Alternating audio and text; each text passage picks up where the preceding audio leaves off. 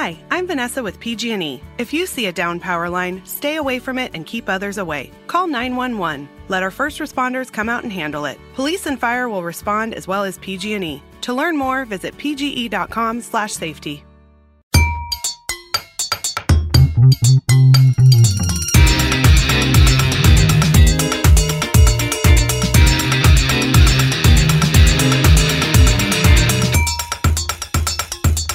Herkese iyi günler. MSA'nın podcast'i Mutfaktan Sesler'e hoş geldiniz. Bugün karşımda, yanımda, uzun yıllardır yanımda olan sevgili dostum ve yeteneklerine güvendiğim, kendisinden çok şey öğrendiğim Tangör Tan var. Hoş geldin Tangör. Seni zaten piyasa çok iyi biliyor. Piyasada da çok detaylı çalışmalarım var. Birçok yeni ürün ve aslında konsept de geliştirdin. Uzun uzun kendini anlatmanı rica etmeyeceğim şimdi senden. Her yerde CV'm vardır zaten, onu düşünüyorum. Hemen her kurumda. Ama şeyi merak ediyorum. Şu anda 2 tane markam var benim bildiğim. Niye bu 2 marka sende? Yani ne yaptın da oradasın? Tangör yıllar içinde bir sürü yerde bulundu. Tangör aşçı mı? Tangör araştırmacı mı? Tangör neci? Abi demin dedin ya sen. Yeteneklerini biliyorum ben. Tiyatroya girdim. 2 film projem var. Biraz öyle bir şeye evriliyor. Çünkü sürekli yeni projelerle geliyorsun ya. Merak ediyorum ben de. Hangi süreç seni buraya savurdu? Abi süreç zaten... Sen de çok hakimdin o süreci. Pandemi diye bir süreç vardı. Bayağı da zorladı. Herkesi zorladı zaten. Hizmet sektöründe zorlanmayan kalmadı. Bazı işletmeler kapandı. Bir daha da açılmamak üzere kapandı. İşte ne bileyim, ekonomik sağlam olanlar, arkası sağlam olanlar devam etti. Devam da ediyorlar. Etsinler zaten ama yani hizmet sektörü bir alaşağı oldu. Bütün dünyada oldu. Ondan sonra fabrika ayarlarına geri dönülmedi. Başka fabrika ayarlara kurgulanmaya başlandı. O sektörde benim gibi oyuncular diyeyim veya figürler çıkış yöntemini o noktada bulamadılar. Yani İstanbul bir yandan çok büyüyor. Yani biliyorsun geçmişim, hani ben İstanbullu değilim. Hani Nazilliyim ben sonuçta. Tamam, Almancıyım da, Almanya doğumluyum da, hani kırsaldan gelen bir şeyimiz var. Yani bir jargonumuz var ya. Ona İstanbul'a bir türlü alışamadım. Yani ben senin gibi değilim ama sen çok seviyorsun o nokta. Bayağı seviyorsun. İstanbul, gittin Almanya'ya geldin. Tekrar İstanbul'dasın. Ve yani bir şeyler de yapıyorsun. Çok da hoşuma gidiyor. Dedik ki biz eşimle, o dedi zaten, abi dedi çok da zorlamayalım artık. Biz dedim dönelim köyümüze. Şimdi, siz pandemi zamanı mı gitmiştiniz oraya? Biz pandemi zamanı gittik tabii. Ben o zaman biliyorsun Mikla'dayım. Ama dükkan kapalı. İş yok, güç yok, hiçbir şey yok. Oturuyorum böyle. Bakıyorum yani. Bir ara şuna geldik evde. Sabah kalkıyorum, kahvaltı yapıyorum. 11'de yatıyorum. Güher dedi ki, abi dedi niye yatıyorsun dedi. Cevap, ne yapayım ki başka? Ne yapayım ben? Yapacak hiçbir şey yok. Misyon yok. Misyon yok. Hiçbir şey yok ya. Senin benim gibi misyon adamları için de çok öldürücü bir durum. Evet. İnsan depresyona girer. Evet. Yani bayağı böyle bir manda pozisyonu, manak pozisyonu. Suda böyle yatan, yatakta yuvarlanıyorsun. Çinko ile yuvarlanıyoruz. Bir oraya bir buraya. Bu yani. Kediyle mi? Köpekle mi? Ondan sonra dedik ki biz abi taşınalım. İşte köye dönelim. Hangi köy? İşte o Eskişehir'de orası mı olur? İşte yok Zonguldak Devrek mi olur? Yok işte İzmir. O arada benim şimdi çocukluk arkadaşı var, Oğuz. Oğuz Baysal.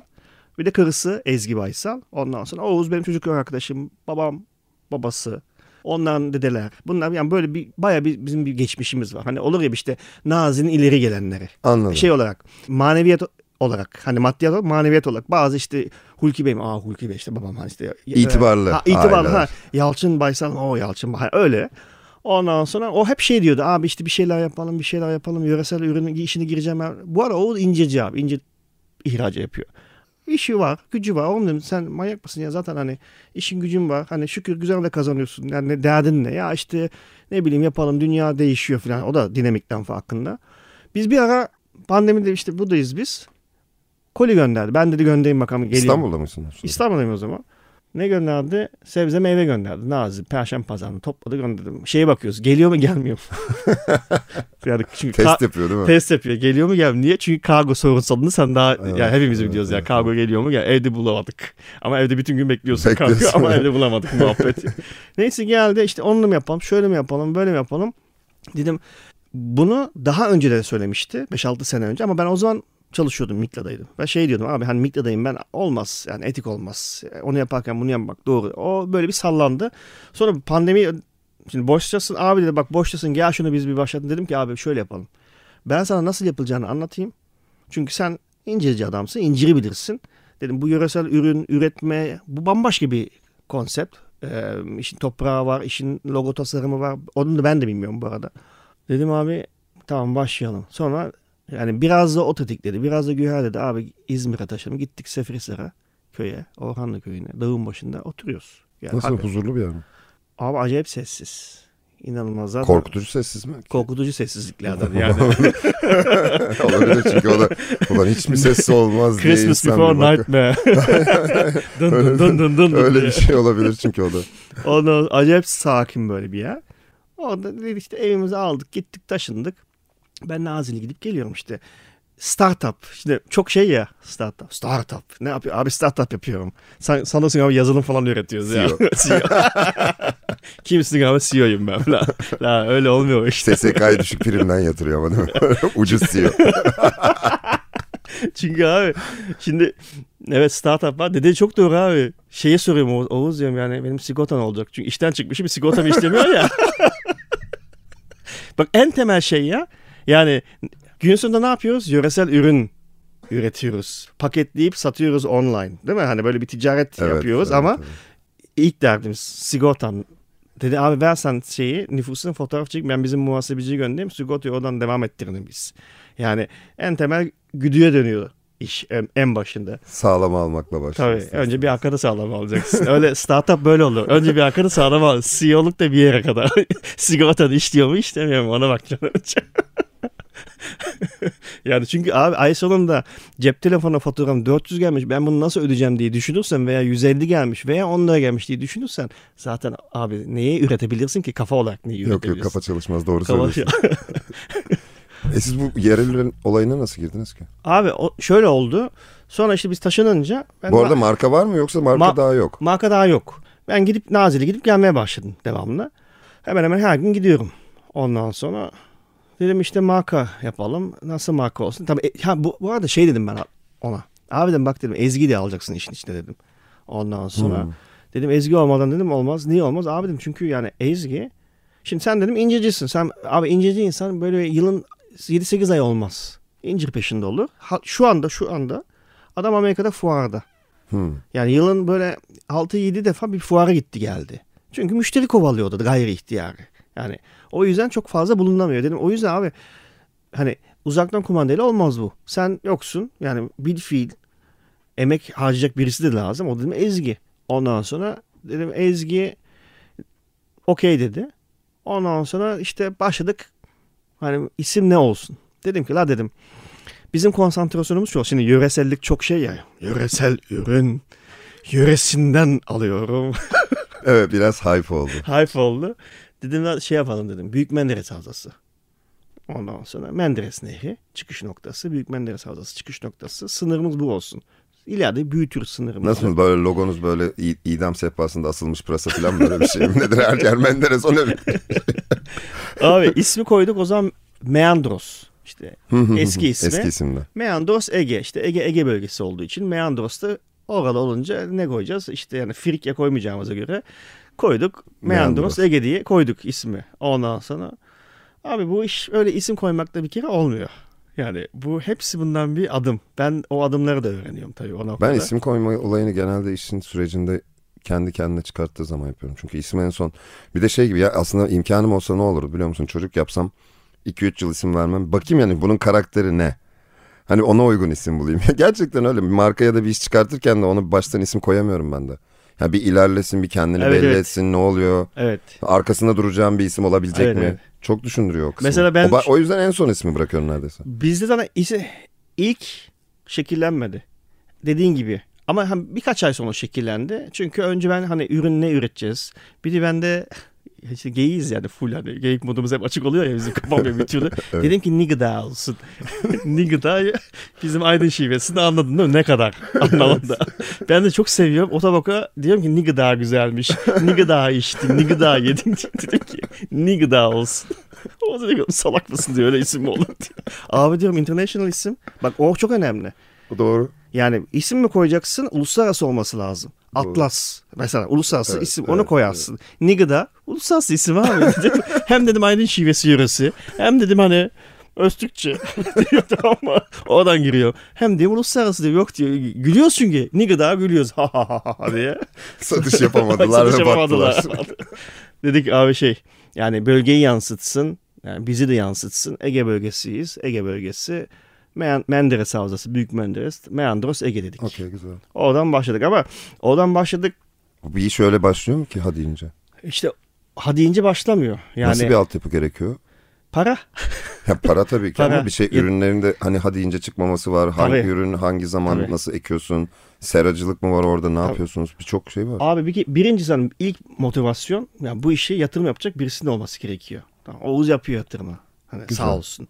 Ondan sonra bir gelecek gördüğü için zaten. Hı hı. Bütün yatırımcılar bir gelecek gördüğü işe yatırım yapar. Bu çok düz mantık sonuçta.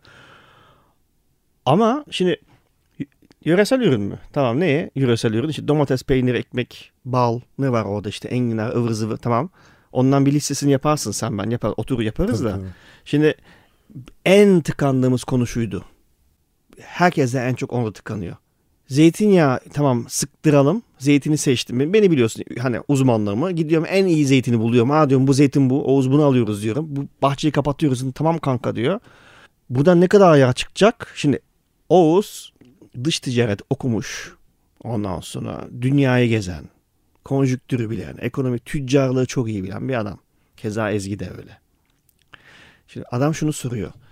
Bir sene boyunca biz bundan ne kadar satacağız, ne kadar kazanacağız? Düz. Direkt. Çok net yani. Diyorum abi ne bileyim la ben diyor. Ben de bilmiyorum, o da bilmiyor. Biz de, yani bilinmiyor bu. Bu farazi olarak başlıyorsun. Diyorsun ki zeytinyağı. İşte sezona geldi. Ne kadar sıktıralım bu şu zeytinden? Ne kadar çıktı? 500 litre. O 500 litrenin yetip yetmeyeceğini bilmiyoruz. Yani ilk sene oydu. Tarhana yaptık. Domates püresi yaptık. En çok satan şey o şu anda. Domates püremiz bayağı gideri var. Deli gibi satıyoruz zeytinyağıyla beraber. Allah Allah. Çok ilginç çünkü pizzacılar çoğaldı. Çok yöresel. O da doğru. Türkiye'nin İtalya yöresinden getiriyorum tabii domatesleri. Canım. San Marzano. Domates püre yapıyoruz. Yapıyoruz ama nereye satacağız, kime satacağız hiçbir şey bilmiyoruz. Aynı anda satış kanalları açık değil mi? Yani o çalışılmamış mıydı? Yani çalışılıyor tabii ki. Benim sektörden gelen hani bir işte seni tanıyorum. Dükkanım var senin. Abi işte alır mısın işte 500 kilo. Öyle zorluyordum ya adam alsana ya şurada bir 10 kilo bizden domates sosu al dur koyusun kenarda. Kullanırsın kullanmazsın diye. Adam da veya kırmayayım şeyde, Tangörcüm seni alayım bari. Alayım bari yani diye. Ama yani dükkan öyle dönmüyor. Tabii. Şeyi oynuyoruz bir yandan da hani online'la açacağız. Online dizaynı yapılacak. Bunun için bir ajans tutuyorsun abi. Bunların hepsi her bir kalem para. Ajans para. Ve o ajanslar öyle ucuz şeyler değillermiş ya. Evet maalesef. Ondan sonra, devamlılığını istiyorsan pahalı bir şey dönebiliyor. Yani bir de şu da oluyor şimdi. Hani diyorsun ya işte Instagram lanet olsun diyorsun. Mecbursun. Instagram başlayan açarız. Benim de var, senin de var değil mi işte. Kendi kendimizi yönetiyoruz. Bize giren çıkan bize. Ama profesyonel bir account açtığında onun yönetilmesi gerekiyor. Benim goygoyluğumla, geyikliğimle o yönetilmez. Müşteri mesaj atıyor. Diyor ki işte şöyle beğenmedim. Şimdi ben olsam normalde bana attı. Yeme o zaman. Bilmiyorsun ki. Çok güzel, çok güzel. Yeme o zaman. Ama öyle bir şey yok tabii ki. Ya da işte çok beğendim Allah razı olsun. Her şey çok yanlış. Aro yazıyor değil mi böyle mesajı? Hiç sıfır kurumsallık. O yüzden de orada onu da yönetmek gerekiyor. Her bir yönetim kalemi, her bir girdi senin karşına maliyet olarak ortaya çıkıyor ve senin bütçen belli bir çerçeve içindeyse feda etmen gerekiyor bazı şeyleri. Yöresellik mi? Yöresellik. Eyvallah. Ondan sonra domates, tamam tarla domatesi mi? Tarla domatesi. Düzgün üretici mi? Düzgün üretici. Düzgün üretici demek şu anlama geliyor. Domatesi 3 liraysa sen düzgün üretici, seninkisi 5 lira oluyor. Şimdi sen 5 liradan 100 kilo domates alıp 1 kilo püre çıkartıyorsan veya salça çıkartıyorsan o salçayı sen ona göre satman gerekiyor. Ama memleketimizin ekonomik konjüktürü çok belli. Nasıl olacak? Tarhana, şimdi bizde bir tarhana var. Tarhanası yani hakikaten o anneanne nasıl yapıyorsa o tarhana o yani klasik tarhana fermente bir ürün. Probiyotik bakımından çok zengin, çok sağlıklı bir ürün. Bak övüyorum kendi ürünümü. Ama yarım kilosu 70 lira. 80 lira. Garip geliyor değil mi kulağa? Çok bana garip geliyor. Bana doğru. Ki ben üretiyorum. Asgari ücret belli. Nasıl olacak o iş? Bir yandan da. Tamam alıyorlar sağ olsunlar. Hani takip edenler, alanlar, sipariş verenler oluyor. Sürekli kazanmıştır ama. Tabii. Yani eskisi kadar sık kalmıyordur ya da. Evet. Ya da online'ın orada bir avantajı oluyor mu mesela? O, bu dezavantajı kompanse edebiliyor mu? Daha hiç beklemediğimiz kitlelere ulaştık en azından, süreklilik açısından şöyle bir getirisi oldu gibi. Abi ben şunu gördüm. Son işte bu 2 sene oldu artık bu. Hatta Mayıs'ta 3 sene olacak. Abi online'dan kazanmıyorsun. Kazanacağın şeyi. Fasondan kazanıyorsun, sürümden kazanıyorsun. Şimdi mesela A firması geliyor, artık biraz ismi, A firması geliyor diyor ki biz sizden 5 ton domates sos alalım veya 1 ton domates sos alalım ama bizim etiketimiz olacak. Biz etiketlere gönderelim, paketleme materyalini gönder, ekipmanı. Siz paketleyin, etiketimizi yapıştırın. Arkada işte bilmem ne tarafından işte üretilmiştir diye. Tamam diyorsun. Çünkü oradan sıcak para gelecek. O sıcak parayla ben bunu Oğuz'dan öğreniyorum. Bu benim bildiğim şeyler değildi. Bu ticaret işin bu kısmı hakikaten hiç anladım. Biliyorum, ben Ar-Ge'ciydim ya. Mikla'nın Ar-Ge'sini yapıyorum. Ne ürün mü? Ürün gitti. Tunceli ürünü al gel. Benzin harcamışsın dünyanın. Kimin umurunda? Zaten şirket veriyor. Mantığıyla gidiyorsun ama burada elinde bütçe var. Diyor ki tamam olsun. Cam kavanoz kaç para? Şimdi yani bir şişe aldık biz, zeytinyağı şişesi, söylemesi ayıp. İtalyan üretimi, çünkü Türkiye'de bu üretimler olmuyor. Bütün böyle niş, düzgün zeytinyağı üreten insanlar şişe İtalya'dan alıyorlarmış. Paşabahçe yapmıyor mu artık öyle? Yapma ya. Ya da şunu yapıyor mesela acı sosta. Örnek vereyim. Biliyorsun işte acı sos yani yapıyoruz ya burada. Pete geçtik şimdi. Arıyorsun işte büyük bir firmayı, cam üreten. Tamam diye yapalım. 500.000 şişe alırsanız. Ne diyorum, 500.000 şişe benim zaten satıyorum onu. 10.000 tane anca satabilirsem öpeceğim. Hani para kazan cebime koyacağım. Domates püresini böyle. Ama yok diyor, biz diyor o zaman diyor olmaz. Çünkü zaten kalabıdır makineyi değiştirmesi, zincire girmesi. Zaten 5 milyon 10 milyon üretiyor. Yani o da o küçük minimal niş butik üretici zaten öyle bir şansı yok. Tamam İtalya'dan alıyorsun şişeyi. Abi zeytinyağı 3 kuruş paraya. Yani 3 kuruş para diye hani şey yapmayayım. Hani negatiflemeyeyim. 3 birim diyelim. 3 birim para. Şişe 18 birim. Olamaz öyle bir şey ama. Ve şey yani zaten döviz kuru durduğu ya da durmuyor. Yani biz konuşmak çok Ezgi'li beraberiz tabii. Biz operasyonu Ezgi'li yürütüyoruz. Ondan sonra ekonomiyi Oğuz'a paslıyoruz, tamam mı? Diyoruz ki ha bu şişe beğendik, ne kadar alınması gerekiyor? Orada yazıyor. Konuşuyoruz çünkü firmayla, bir palet alacaksınız. Tamam diyorum, alalım. Bir palette kaç şişe var? Atıyorum ki 1000 şişe var. Bir paletin fiyatı, şişenin tanesi 12 euro. 1000 tane oldu. 12.000 euro gibi. Bunu bir önce bir avlayıp buluyoruz. Oğuz'un diyoruz bak bu. Çok acayip bir şey bu ya. O da diyor ki şimdi tamam opsiyonlarımız ne? Abi diyorum bir de böyle opsiyonlarımız var. Şimdi şöyle bir şey var. Dünyanın en iyi zeytinyağı mı?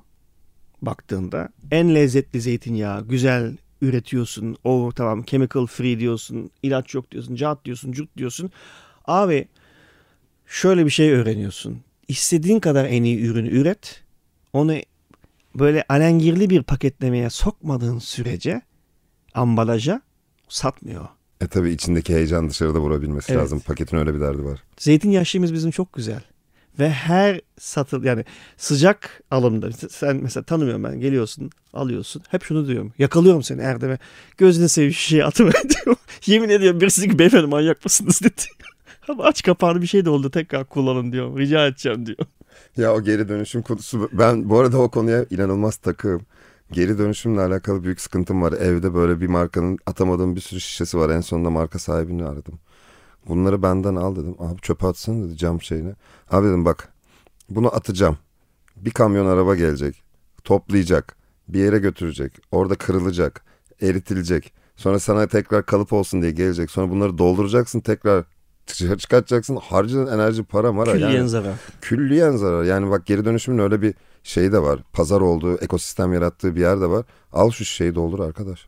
Abi o en büyük zaten o sürülebilirlik işte hani. Çok tehlikeli. Sizin için de mesela çok güzel bir şişe.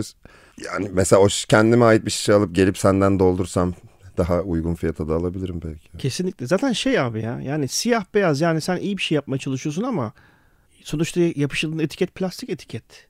Dönüşmüyor ki doğada. Evet var bunların materyalleri. Şimdi ben istiyorum kullanayım ama bütçe. Tabii canım, bir şişe yani zeytinyağına da 100 euro vermek istemezsin. En güzel şişeyi aldın, evet güzel. Kapağını açtık, plastik. Allah'ım delireceğim. Ne diyorsun? Ama yapacak bir şey yok. Ha. Yani domates... Hiç olmadı. Hiç olmadı. Hiç var bir mantar olsaydı ya. O, yani bir yerden feragat etmek durumunda kalıyorsun. Ben biliyorsun hani birbirimizi iyi biliyor. İşte sürdürülebilirlik güzel bir şey. İşte enerji, safiyatı, su kullanımı, atık madde yönetimi. Bunların hepsi ben zaten arkasındayım. Olsun. Yani ben yapmak istiyorum. Olsun zaten. Ama o bir anda olmuyor. Yani bunun en güzel örneği bizim Devrek'teki Saniye abla Devrek Kooperatifi. Onu bilmiyorum ben, ne o? Abi Devrek'te bir kooperatif var. Devrek Tarımsal Kalkınma Kooperatifi. Devrek Güneşi. Lideri var Saniye abla. İlk günden beri tanıyorum ben onları. Ondan sonra kooperatifin kurulduğu günden beri tarhana yapıyor, erişte yapıyor, yapıyor. Kullandığı unu da biliyor. Normal en konvansiyonel bir un kullanıyor. Ondan sonra biz ürün, o zaman Mikla'dayken biz ürün almaya başladık. Tarhana alıyoruz ve erişte alınıyor. Bütün namlamlar erişte. Namlam o zaman o yapının dahiline. Hepsi kullanıyor bunu. Sonra bir gün gittik Mehmet Gülsün'e. Çekim olacak. Unları gördü. Bu ne dedi? Biz bunu mu kullanıyoruz diye. Dedim ne olacaktı ki başka? Yani evet tabii ki güzel. Hani tabii kendi buğdayını kullansın etsin ama daha ortada bir kapital yok. Daha para kazanmam. Ama şimdi ne yapıyorlar? Ki o sene zaten dönüşüm o sene başladı. İlk 5 sene böyle gitti. Ondan sonra parayı kazandılar. Yatırımlarını yaptılar. İlhan abi, İlhan Koçoğlu biliyorsun. Bizim gravyerci abimiz. İlhan Koçoğlu'dan kırmızı buğday aldılar. Ektiler. Tamamen kimyasalsız, tarım ilaçsız yöntemle ekildi. Mahsul alındı. Buğday un haline getirdi. O sırada değirmen yaptılar. Elektrik enerjisi çalışan değirmeni de yaptılar. Kendi unları, kendi buğday, kendi un ve erişte ve tarhana. Ama bunun için belli bir zaman geçiyor. Geçmesi gerekiyor. Sabır etmek gerekiyor. Ve o kapitalin üzerine, yani kazandığın paranın üzerine para koyman gerekiyor. Yatırımını ona göre yapman gerekiyor. O yüzden bir an evet çok param varsa o zaman istediğin gibi o piyasada o şekilde amiyane tabiriyle at koşturursun. Plastik kullanmazsın da geri dönüşüm kullanırsın. Kullanırsın çünkü. Ama bu alıcı kitleyi kısıtlamıyor mu abi? Kısıtlıyor. Yani çünkü fiyatın gittikçe artıyor maalesef. Kısıtlıyor işte o sorun o zaten. Sen tarhanayı ürettin, salçayı ürettin değil mi? Sen bunu kime satmayı düşün? Herkes istiyorsun, yesin, içsin. Ama bir anda sen bir domates püresi üretiyorsun 80 lira. Kaç ben bilmiyorum bu arada fiyatları. Anladım. Egzajere ederim. Aynen 80 lira. Abi yani Ayşe teyze ona evini alacak nasıl kullanacak? Nasıl olacak o? O zaman şey oluyor bir anda. Segment A. Sınıfsal bir şey oluyor. Sınıfsal domates aynen. Püresi mi olur abi? Yani öyle bir şey var mı? Bir anda yani o sosyokültürün bir anda hiç istemediği bir noktaya gelmeye başlıyorsun. Çok lezzetsizmiş o kısmı. O lezzetli ürünü üretip sosu kültürde lezzetsizlik. Sınıfsal domates püresini de görmüş olduk ya çok şükür. Bari hakikaten güzel tasarım yapın da eve şişesini koyalım, kabını koyalım, boşuyla hava atalım. Bir de bir yandan da bak şöyle bir şey de var. Yola biz ilk çıktık. Tasarımcı bir arkadaşla anlaşıldı. Bir sene boyunca bir tasarım yaptı. Yemin ediyorum bak sen ben biz de bilgisayar kullanmasını biliyoruz. Sen zaten deli gibi biliyorsun. Yani 3 günde sen onun daha iyisini yaparsın. Çok net. Dürtüyorsun, yaptı da yapmadı da Ege'lilik abi işte. Ha, yaptı da oldu da olmadı. Ve bak abi bak yemin ediyorum tam bir sene boyunca bir sonuçlar ortaya çıktı. Diyorum ki bu mu logo, bu mu isim, bu mu olmaz. O para gitti o para oraya. Ondan sonra öyle şeyler de hissettiğin an durduracaksın ama aklında olsun. Sen bize gel abi. Beraber. Yani çünkü baktın gitmiyor hemen evet. Değiştireceksin. İşte abi, şey abim. Neyse hayırlı olsun. Sağ ol. Bayağı tecrübesizlik bu işte yani böyle öğreniyorsun. Ondan sonra bir arkadaşımız var. Selcan diye onun bir ajansı var. Sergüzeşt diyemem bitiyor. Sergüzeşt. Ondan sonra Oğuz'un uzun zamandır. Ezgi'nin uzun zamanda beraber incir işinde çalıştığı arkadaş. Abi yönetimi ele aldı ve bir anda biz sınıf atladınız. Bir anda sınıf atladık. Yani her şey tık ilerlemeye başladı. Çünkü abi yani disipline çalıştırma gerektiren İstanbul şeyinden geçmiş. Yani müfredatından geçmiş. İstanbul kendisi Ege'li ama hani İstanbul çalışınca disiplin var, rekabet bunlar önemli. Bir şey söylüyorsun çat diye yapıyor, anlıyor. Hani terminolojiyi ya termini azalttı. İşi çok kolaylaştırıyor ama yani bu işleri yaparken Ben onu anladım. Bu bir işi yapacaksan, bilmiyorsan o işi hakikaten uzmanını yaptıracaksın. Ve neyse parası neyse vereceksin. Evet. Ve onun da pazarlığını yapmayacaksın abi. Bu öyle bir şey değil. Evet, belki de işte biz çok yapıyoruz. İşte pazara gidiyoruz. Domates kaç para? İşte 2 lira. 1,5 lira olmaz mı? Bunu yapıyoruz. Yani biz pazarlığı seven bir milletiz. Ama bazı şeylerde pazarlık yapılmaması gerekiyor. Yok. Öyle expert seviyede bir deneyim. Hiç gerek yok ya. Çünkü başını ağrımayacak sonra. Başımız da ağrımadı bizim. O mu? Bu. Logo mu? Böyle. İsim mi? Şu. Motto mu? Bu. Oh, broşür. Çıkarttık. Şunu yaptık. Güzel. Devam edelim. Güzel. Temiz. Ona işte böyle geldi geçti. Online'a. Biz online'a daha 2 ay geçti. Yani yeni çıktık biz online'a. Ha. Siz o zaman daha çok direkt biz daha çok toptan ve fasondu. Toptan fasondu. Orada çünkü yani bizim Nazi'nin biraz dışında yukarıda Dere Ağzı diye bir köy var. Orada bir ilkokul, eski bir ilkokul. O tesis haline getirildi. Biz üretim hep orada yapıyoruz, ilkokulda. Güzel böyle pastoral bir yer. Yani gitsen abi gelirsin yazın ya, ilkbaharda. Neydi o? Charlie ve Chocolate Factory gibi. Aynen. Tangör ve domates fabrikası. Şey dersin ya, ne güzel Toskana'ya geldim falan da. Öyle bir yer ya. Acayip yani. Tesisin en kötü tarafı Nazilli görmesi diyor. Çünkü biliyorsun ki çok iyi bir mimari kültürümüz olduğu için. Abi soğuk hava deposu var içeride. Bu oda kadar vardır değil mi? Bu odadan biraz daha küçük olabilir soğuk hava deposu. Abi soğuk hava deposu her ay güzel bir elektrik faturası geliyor. Doğru. Yani o elektrik faturasını ödememiz gerekiyor bizim.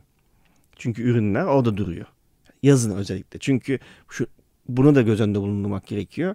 Evet, yöresel ürün üretiyorsun. Nerede üretiyorsun? Nazilli gibi nemin olduğu Menderes Nehri, ondan sonra işte Burhaniye Denizi'den gelen işte termal enerjinin buharı nemi yükseltiyor. Bir anda 52 dereceye çıktığında sen portakal kurusu yaptın değil mi? Kurumaz o. Kuruttuğunda bile tekrar dayanmıyor ki. Evet. Yani o sıcakta ne dayanacak? Evet. O zaman koyacaksın soğuk havaya. Ayazma falan yok mu çorbalarda? Yok ya.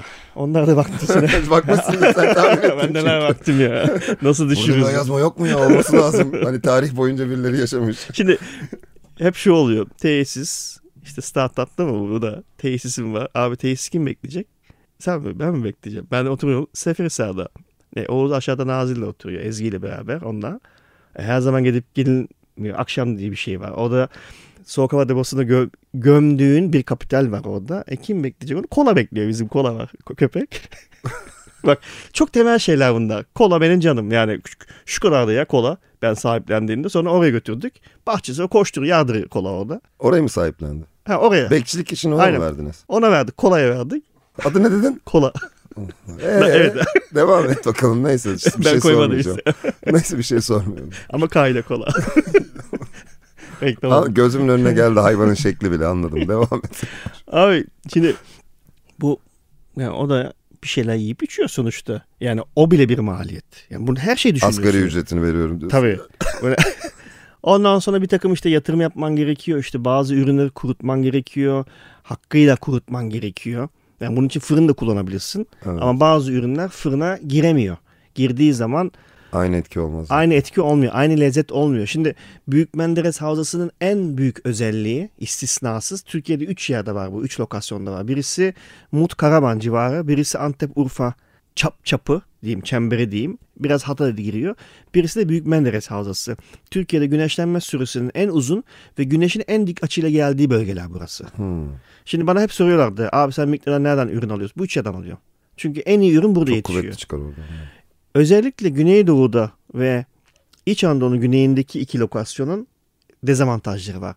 Yazları çok sıcak, kışları da çok soğuk. Yani doğru, arası yok. Doğru. O zaman da kurutmaya geliyor ama bir yandan da tarımsal üretim de kısırlaşmaya başlıyor. En iyisi bu arada, bütün bu 3 bölge içerisinde en iyisi bence Karamanmut tarafı bence. Ama en sürdürülebilir olan yeri ise Büyük Menderes Havzası. İşte dağlar kıyıya dik. Yani klasik o öğrendiğimiz. Çünkü batıdan esiyor rüzgar, içeri giriyor, Konya'yı besliyor o rüzgar bir yandan da. Ondan sonra ürünün optimasyonunu sağlıyor. Üretimde, tarımda özellikle. Bu süreklilik açısından mı? Süreklilik açısından. Aynı zamanda çeşitliliği de arttırmaya başlıyor. O çok önemli bir olgu. İşte dağ incir diye bir şey var. Bir de ova incir diye bir şey var. Dağdaki incir her zaman daha lezzetlidir. Aromatik olarak daha güçlüdür. Daha dominanttır. Ama bütün ürünler. Acur da öyledir. Domates de öyledir. Dağdaki ürün her zaman. Çünkü dağdaki ürün kar suyunu yiyor. Ovadaki ürün yeraltı suyunu mu alıyor? Yeraltı suyunu alıyor veya tarım ilaçlarından veya tekstil kimyasından kirlenmiş olan Menderes'in suyuyla sulanıyor. Türkiye'de en kirli nehirlerimizden bir tanesi Büyük Menderes Nehri. Ve kirlilik boyutu geri dönülemeyiz noktasını aştı. Nasıl olmuş ki böyle bir şey? Tarım ilacı kullanma bilinçsiz bir şekilde. Ne kadar sürede geçecek bu? Geçer mi yani? Bıraksan 10 yılda topluyor mu bu işi? 10 yılda toplamaz abi. Yani o derece kötü durumda. 10 yıl ben sanmam yani. Böyle 50 sene, 80 sene. Yani Denizli'nin kimyayı bırakması lazım. Menderes Havzası'nın tarım ilacını bırakması lazım. Öyle bir şey. Ha, çok ciddi iş. Tabii. Yani şeyi anlatıyorlardı. Babam anlatıyor mesela. Oğlum dedim, onun zamanında işte ne bileyim bundan 40-50 sene önce Menderes Nehri taşardı. Bütün havza suyun altında kalırmış. Yani Aydın Dağları'ndan Beşparmak Dağları'nın bütün o havza su altında kalırmış. Öyle bereketli bir nehirmiş. Şimdi şöyle bir şey kaldı. Hani düdük kadar bir çizgi kaldı orada. Ne diyorsun ya? Kirlilik var. Şimdi o kirlilik içerisinde temiz ürün üretmeye çalışıyoruz bir de. Yani sadece biz yapmıyoruz. Bütün hani memlekette toprağını da korumaya çalışıyoruz tabii bir yandan. O yüzden de şimdi zorluk şurada başlıyor. Evet, yöresel ürün yani sakız gibi herkes kullanıyor bunu. De o yöresel ürün öyle olmuyor. Bunu Mikla'da da görüyordum ben. Anadolu'yu gezerken de. Düzgün adamı bulacaksın, düzgün kadını bulacaksın. Çünkü o üretiyor. Ve o üreten insan bunu sahip olduğu felsefe ve ahlak varsa tohumumu koruyayım, hayvanımı insan gibi davranayım, o da ailenin bir bireyi. Ondan ben süt alıyorum, ben de içiyorum, o zaman antibiyotik vermeyeyim. Bunu düşünen insanı bulman gerekiyor. Ben onu buluyorum. Diyeceksin ki Meandros Ege'de ne yapıyorsun? Bunları yapmaya çalışıyoruz. Ezgi ile beraber. Ezgi sonuçta okumuş etmiş filan. Şimdi onun iki çocuk var. Bir annelik var. Şimdi o öyle bir içgüdü de var. Kadın çünkü şey diyor bana. Tamam diyor biz bu ürünü alalım veya ürettirelim veya üretelim. Ama diyor sonuçta diyor bu çocuktan boğazından geçecek mi geçmeyecek mi? Bu çok ciddi bir kriter. Eğer öyle düşünüyorsan öyle üretim yaparsın. Öyle üretim yapan adamı da veya kadını bulman gerekiyor. Çiftçi bazında. Çünkü o zaman Hakan rahat da olacak. Şimdi ben de onu bulmaya çalışıyorum. Aslında yaptığım işi devam ediyorum. Eski işi. Bir yandan da empoze ediyorsun. Ne kullanıyorsun? Şu ilacı. Kullanmasam mı? Bunun muadili yok ki. Biliyorum muadili yok. Ama ne bileyim ben tütün suyu kullan. Isırgan otunu çürüt. Onu kullan. Onun suyunu kullan. Hani onların yerine geçecek başka şeyler önerebiliyorsun. O zaman şey diyor. O zaman 100 kilo domates alamazsın ki sen bu taldan. 50 kilo alırsın. Tamam 50 kilo alalım. Tamam biz okeyiz 50 kilo almaya. O zaman size daha pahalı geliyor. Ona da okeyiz. O zaman çocuğum sizin ürettiğiniz ürün çok pahalı olacak. Tamam. O zaman kim alacak bunu? İşte o zaman senin dediğine geliyor işte. Domates püresi size sal. Yani şey. Görürüz zaten ya böyle şeylerde ne denir? Yemeklerde filan. Influencerlar elinde böyle milyon takipçiler elinde senin domates püreni şaşırmam açıkçası. Tangör'ün domates püresi gibisi yok. Bunu tüm yemeklerimde sabah öğle akşam suratıma kullanıyorum. Abi bir dakika. Şöyle bir şey de var. Benim işin içinden çıkamadım ama Ezgi'yle biz bunun geyiğini çok çeviriyoruz. Çünkü bizim ürünlerimizin arasında en yöresel ürünümüz var. O ne demek? En yöresel ürün. Ananas kurusu. Bak şimdi Meandros Ege. Ananas kurusu. Okey tamam dinliyorum. Ananas kurusu var. Abi ne kavga ettik biz. Yani kavga sözel tartışıyoruz işte. Oğuz, Ezgi abi saçmalamayın diyorum. Olur mu öyle şey diyorum. Bak biliyorsun beni hani ben ayakta böyle şeyleri destekleyen bir insan değilim. Hani şurada yöresel olursa yöresel. Hatta Menderes Havzası'nın dışına bile çıkmayalım. Küçük Menderes'e bile gitmeyelim. Ama dünya öyle dönmüyor. En çok hangi ürün satıyor sence? Ananas kurusu deme bana ya. Öyle abi. Allah Allah. Online'da en çok satılan ürün ananas kurusu. Oğuz'a diyor ki ben demedim mi abi sana diyor. Doğru diyor. Benim görmediğim bir şey bu. Benim bilmediğim bir şey. Daha kuru yemişçi gibi geliyor kulağıma. Ama anlayamadım ama hadi hayırlısı. Ben de anlayamıyorum. Tüketici o noktada bazen ben algılayamayabiliyorum. Peki ananas siz mi yetiştiriyorsunuz? Yok canım. Abi ananas Türkiye'de yetişmiyor ki. Ben de onu diyecektim ya. Yöresel ananas ne olabilir ki? Muz kurutalım dediler. Dedik mesela. Dedim la dedim artık onu da girmeyin dedim. Çünkü bazı kuru ürünlerimiz var. Portakal, mandalina hakikaten narenciye o havzadan çıkıyor. O açıdan zengin. İncir zaten söylemeye gerek yok. Yani incirin menbaası orası. Ondan sonra cennet hurması diye bir ürün var. Bir gıda var. Cennet hurması bir şekilde işte Trabzon hurması, cennet hurması bir şekilde Türkiye'ye giriş yapıyor. Burada kültürleniyor. Her yer yetiştiriyor. Menderes'i yetiştiriyor. Şimdi baktı, şunu da demek gerekiyor. Evet, domates püresi soruyorlar. Atalık tohumu. Ben diyorum ne atalık tohumu? Güney Amerika'dan gelmiş domates. Yani ne kadar atalık olabilir ki? İnkalardan. İnkalar. Evet. büyük. O dedem zaman... İnka'ymış. Hani kivi var mı? İşte kivi yok. Hani tabii kirik çünkü Karadeniz meyvesi. Kivi Karadeniz meyvesi değil. O da bir yerden gelmiş. Çay da bir yerden gelmiş. Şimdi böyle düşündüğün zaman o zaman kendimi rahatlatıyorum. Yani kendi kendime rahatlıyorum. Ananas tamam o da olsun ya. 100 sene sonra o da atalık olacak. Anladım. Yani sen hayatı büyük bütün çerçevede görmeyi tercih etmişsin. Artık koy verdim hani. kabul görüyor. Tamam, bir de çalışır ya. Artık çok yani işin maliyet ve bütçe kısmını düşündüğünde artık o gözüne batmamaya başlıyor. Çünkü asıl gözüme batan benim Ezgi'nin. Yani çok güzel sirkemiz var. İncir sirkesi. Çok güzel abi incir sirke. Balzamik sirke gibi. Yemin ediyorum yani al tadına bak dersin ya bu da hakikaten balzamik sirke gibi bir şey bu dersin. O kadar güzel, yoğun, aromatik böyle. Şişe yok koyacak. Yok, şişe var. Tabii ki şişe var koyacak ama işte gene yakışıklı bir şey koyacaksın ki. Tabii değerini anlasın. Anlaşılabilsin dışarıda. Aynen. Hani o şişe de güzel olacak. Diyeceksin ki bu ürün güzel demek. Ona göre alayım. Yani maalesef dünyada bu satıyor. Yani paket üründen ziyade ambalajını sen nasıl yaptın? Ambalaj ama ürünün kalitesiyle dengeli bir şekilde tasarlanıyor. Evet. Sonuçta içindekinin değerini dışarıdaki insana ilk gören kişiye onun kafasında bildiği bazı şeylerle anlatman çok doğal. Mesela domates püresine çok takılmıyorsun. Yani. Belli zaten yani. Ne bileyim domates püresi. Domates püresi belli bu kadar yani. İşte portakal kurularında ya da meyve kurularında çok takılmıyorsun. Çünkü belli. Zaten görüyorsun da zaten. Ondan sonra ama işte zeytinyağı gibi veya sirkede bu bir anda önemli hale gelmeye başlıyor. Ve yani sirkemiz var ama daha hiç satmadık. 2 sene hayvan gibi olgunlaştı. Çok lezzetli. Daha da lezzetli çünkü fermentasyon devam ediyor.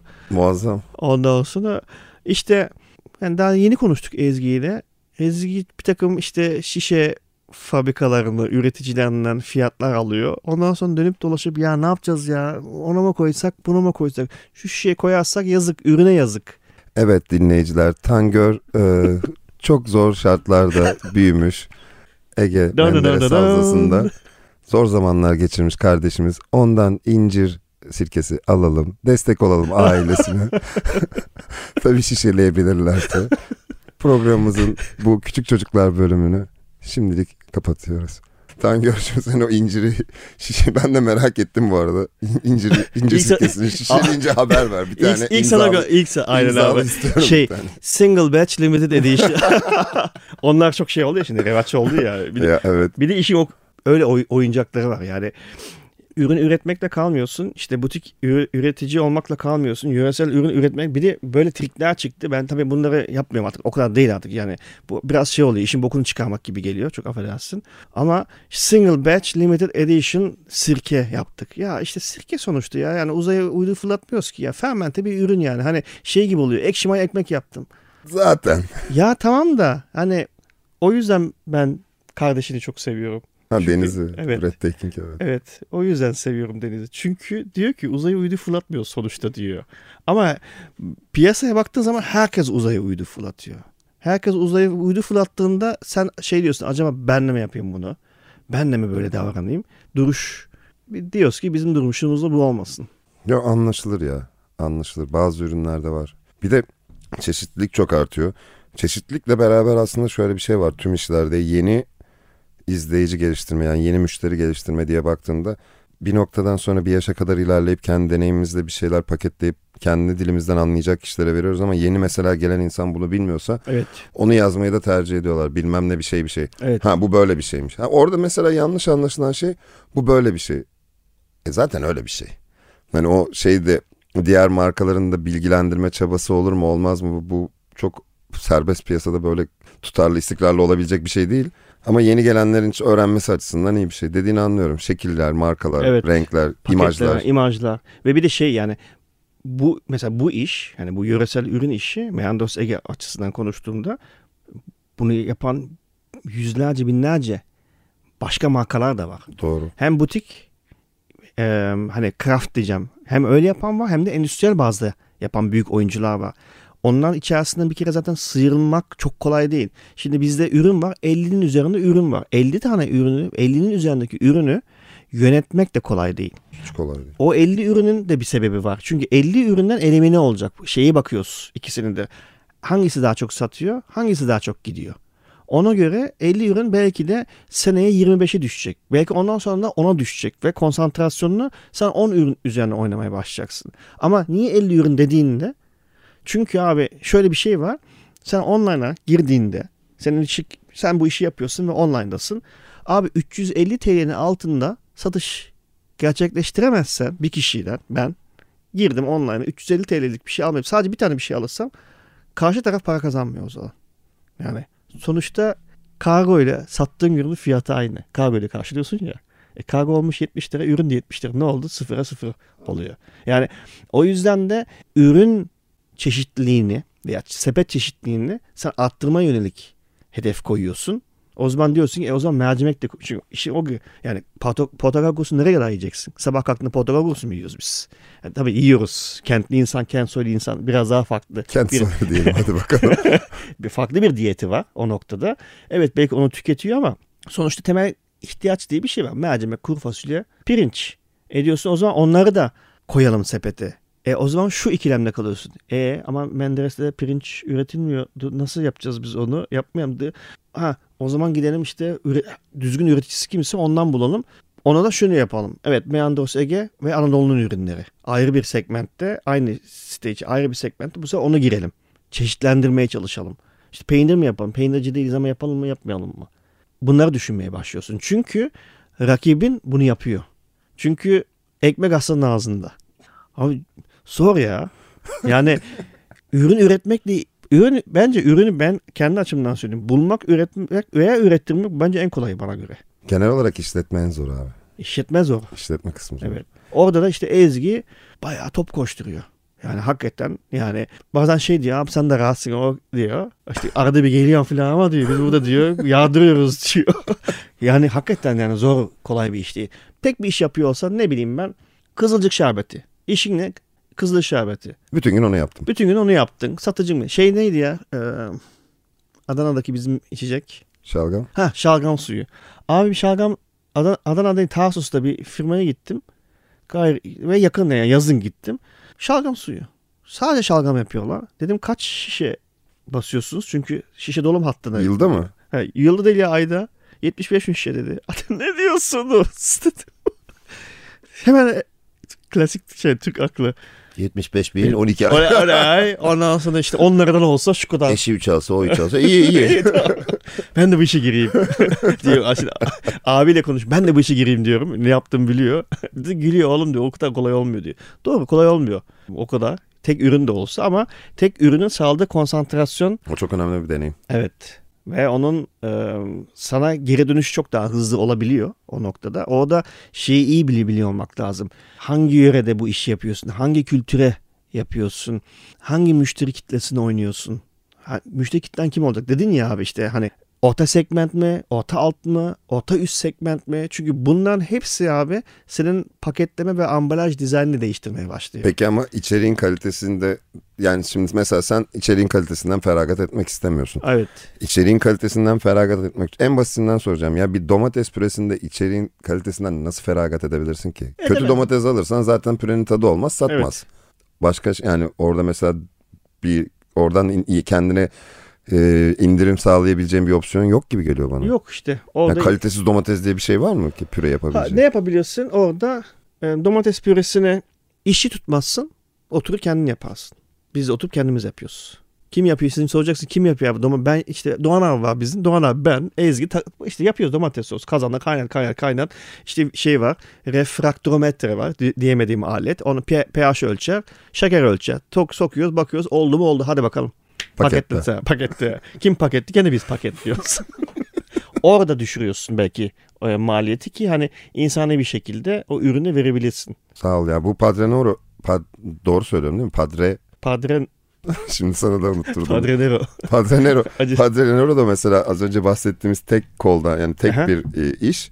Ama orada da 5-6 tane farklı sos yapıyorsunuz değil mi şimdi? Orada 6 sos var. Peki evet. İstediğin konsantrasyon bu işte var mı? Sadece acıyla ilgileniyor mu? Orada daha kolay. Yani orada yönetmek, bütün operasyonu yönetmek aslında daha kolay. Çünkü bir ürün var. Bir ürüne de şimdi şu da çok önemli. Bir ürün olduğu için o ürünü yetiştiren de biziz. Yani ona tarımsal üretimini de biz yapıyoruz. Biberi kendimiz yetiştiriyoruz. Kontrollü. Biberden tohum alıyoruz. Seneye o tohumu fideden tekrar biber yapıyoruz. Bu döngü bu şekilde ve kontrol var dediğin gibi. O kontrol olduğunda tek ürünün ambalaj kontrolü de o noktada çok rahat olabiliyor. Evet ama bu sene biz pet şişeye geçtik. Çünkü aynı ekonomik sıkıntılar var. Cama giremiyorsun. Camcı diyor ki 500.000 şişe. Sen hedefin 5.000 şişe. Bütün bir sene boyunca veya ne bileyim 10.000 şişe. Ondan sonra cam işte 15 lira. Pet 75 kuruş. Ondan sonra tadını bozuyor mu hiç? Hayır, tadını bozmuyor. Asla zaten. Tadını bozmuyor. Ama bir yerde feragat ediyorsun. Ha, biz de istiyoruz ki bir gün çok para kazanalım. Biz de camı tekrar geri geçelim. Hedef o bir noktada. Ama yönetimsel ve operasyonel olarak tek üründe her zaman daha kolay yapıyorsun. Ya bir şey soracağım. Bu biberlerin şimdi hani acı biber üretiyorsun. Bundan soslar yapıyorsun da. Biberlerin hepsi çok cahilce bir soru. Kusura bakma. Biberlerin hepsi aynı zamanda mı olgunlaşır? Cinsine göre değişiklikler gösteriyor. Abi şöyle. Genelde... Bütün tarımsal ürünler eğer açık üretim yapıyorsan, tarla üretimi yapıyorsan üretim zamanı genelde bellidir. Bu yazın olgunlaşır, yazın sonunda hasat edersin. Bu değişmez. Bu fasulye için de öyle, bezelye için de öyle. Güneşe göre gidiyorsun. Yani güneşe göre gidiyorsun. İşte kışın başlıyorsun fide yapmaya. İşte Ocak, Şubat'ta fideliyorsun. Nisan veya Mayıs'ta toprağın ısınması gerekiyor. Gün dönümleri önemli bu noktada gerçekten. Ayın evreleri hakikaten önemli. Ayın evrelerinde uluslararası terminolojide biyodinamik tarım ortaya çıkıyor. Yani ayın evresine göre üretim yapan çiftçiler var. Yörükler çok bu işi iyi biliyor. Özellikle Türkiye'de. Onları takip edip toprakla buluşturuyorsun. Ondan sonra filizleniyor, fideleniyor, oydu buydu derken Temmuz, Ağustos artık olgunluğa erişiyor. Genelde Ağustos sonu, Eylül'de de hasat ediyorsun. Biberde o hasat Kasım ayına kadar devam ediyor. Seraya sokarsan herhangi bir ürünü o zaman yılda 2 üretime geçebilme şansınız. İşte Ege bölgesinde olmanın avantajı bu. Sera olmadan aslında sen 365 gün boyunca düzgün bir planlama yaparsan farklı ürünleri alabilme şansına sahipsin. Yazın domates, kışın sallıyorum kabak, bal kabağı. Sonra işte enginar. Ondan sonra işte böyle bunun planlamasını yaptığında işte o zaman mevsimsel ve yöresel ürünü alıp kışın içine tüketmek istiyorsan da ya kurutuyorsun ya turşu kuruyorsun ya da işte püre haline getiriyorsun. Okey, peki Padronero böyle bir şey yakaladı mı Türkiye'de? Çünkü çok acı seven var aslında ama böyle bir community falan ben çok görmedim. İşte Scoville Türkiye vesaire gibi insanlar. Esat abiler var işte. Laka ve Satay. Aynen. Onlar var. Bazı insanlar var. Ama aslında acı meraklısı da çok. Çok fazla. Şey şaşırtıyor mu ya? Buradan sipariş geliyor diye şaşırdığın oluyor mu online? Var evet. Bir kere mesela Antep, Urfa falan değil. Çünkü onlar zaten gayet acı kültürüne sahip insanlar. Ama şu oluyor. Bazı ablalar, abiler çok böyle acı sevenler birkaç cinsi tüketiyorlar. Diyorlar ki bu çok acı. Biliyorum ben çok acı olduğunu. Çok sonuçta bunların değerleri var. Bu arada Antep biberi mesela genelde tüketilen biber. Urfa'daki biber. Bunlar sivri biberler mi diyorsun? Hem sivri hem Antep dolmalık biberler. Evet onlar çok güzel oluyor acılarıdır. Bunlar uluslararası literatürde tanınmış biberler. Yani konfirmasyona yapılmış olan biber. Bundan da Scoville değerleri var. Daha düşük. Bizde daha üst segment. Ama o kadar acı yemeni de ben anlamıyorum. Niye bu o kadar acı yeniyor ki? Sonuçta acı yiyorsun. O kadar acıyı reseptörler kaplıyor ağız içi mukozasını. Sonra yediğin bir şeyi de algılamıyorsun ki. Yani acı, biber bir umamiyi geliştiriyor. Özellikle fermentasyona tabi tutarsan ciddi anlamda yemeğin yenilebilirliğini arttıran bir durumdur. Acı biberin kendisi. Taze hali veya kurutulmuş veya toz haline gelmiş hali. Biz acı kültürüne yatkın bir milleti seviyoruz. Ama mesela hatırlıyor musun? Geçen sene biz bir Limited Edition Inferno diye bir şey çıkarttık. Evet. Bir müşteri, bir abimiz, sonra onunla ahbap da olduk. Mail atmış. Bunun daha acısı yok mu? Dedim siz insan mısınız? Ondan sonra muhabbet başladı. Yani çok güzel bir muhabbetimiz var. Yani dedim abi nasıl oluyor ya? Dedim, bu zaten yani bir çay kaşığının ucunu attığında Bitti. Ve şöyle bir bitiş. Yuttuğunda midede başlıyor. Yangı başlıyor. Öyleli. Öyleli. Ve o yangı öyle 45-50 dakika kolay kolay geçmiyor. Ama bunun daha acısı. Böyle insanlar da var. Yani ben de acı severim. Bu birazcık iddialıymış. O yüzden iddialı, evet. Hani lezzetli olsun. Lezzetli acı. Acı sos yapılır. Yani şimdi blendler var mesela. Blend yapıyoruz ama Türkiye'de sos kültürü, bizim öyle bir şeyimiz yok. Benim genelde insanlarda gördüğüm acı biberi bir şekilde domates sosu yapar gibi, hı-hı, acı biberleri kaynatıp ısıtıp şeyler yapıp böyle şişiriyorlar siz ama. Bir şeyde var mesela, işte Meandros kısmında bizim kahvaltılık acı sos var. Tamamen Ezgi'nin reçetesi. Hı. Tamamen anneanne babaanne usulü. Düz. Ya, düz. Nereden öğrendin? Bizimkilerden diyor. Domates, Yeni Pazar biberi. Bizim oranın Yeni Pazar biberi meşhurdur. Güzel bir acılığı vardır. Dengeli bir acılığı vardır en azından. Sarımsak, maydanoz koydu. Sonra maydanozu çıkarttım ben. Dedim olmuyor dedim. Yani evet olmuyor. Olmaz. Ondan sonra kavanozda da gup gayet güzel gidiyor. Ekmek man var. Hakikaten kahvaltılık ekmek man. Güzeldi. Bir satışı var mesela onun. O güzel. Kahvaltılık acı sos şeklinde. Sizin içimde ama Padronero. Padronero'da her bir sosun her bir sos farklı malzemelerle hazırlanmış değil mi? Şimdi 6 tane temel var. 6 şişe diyelim biz. Bunun 2 tanesi single origin. Birisi red habanero biberi ve onun sosu. Yani biberin kendisi.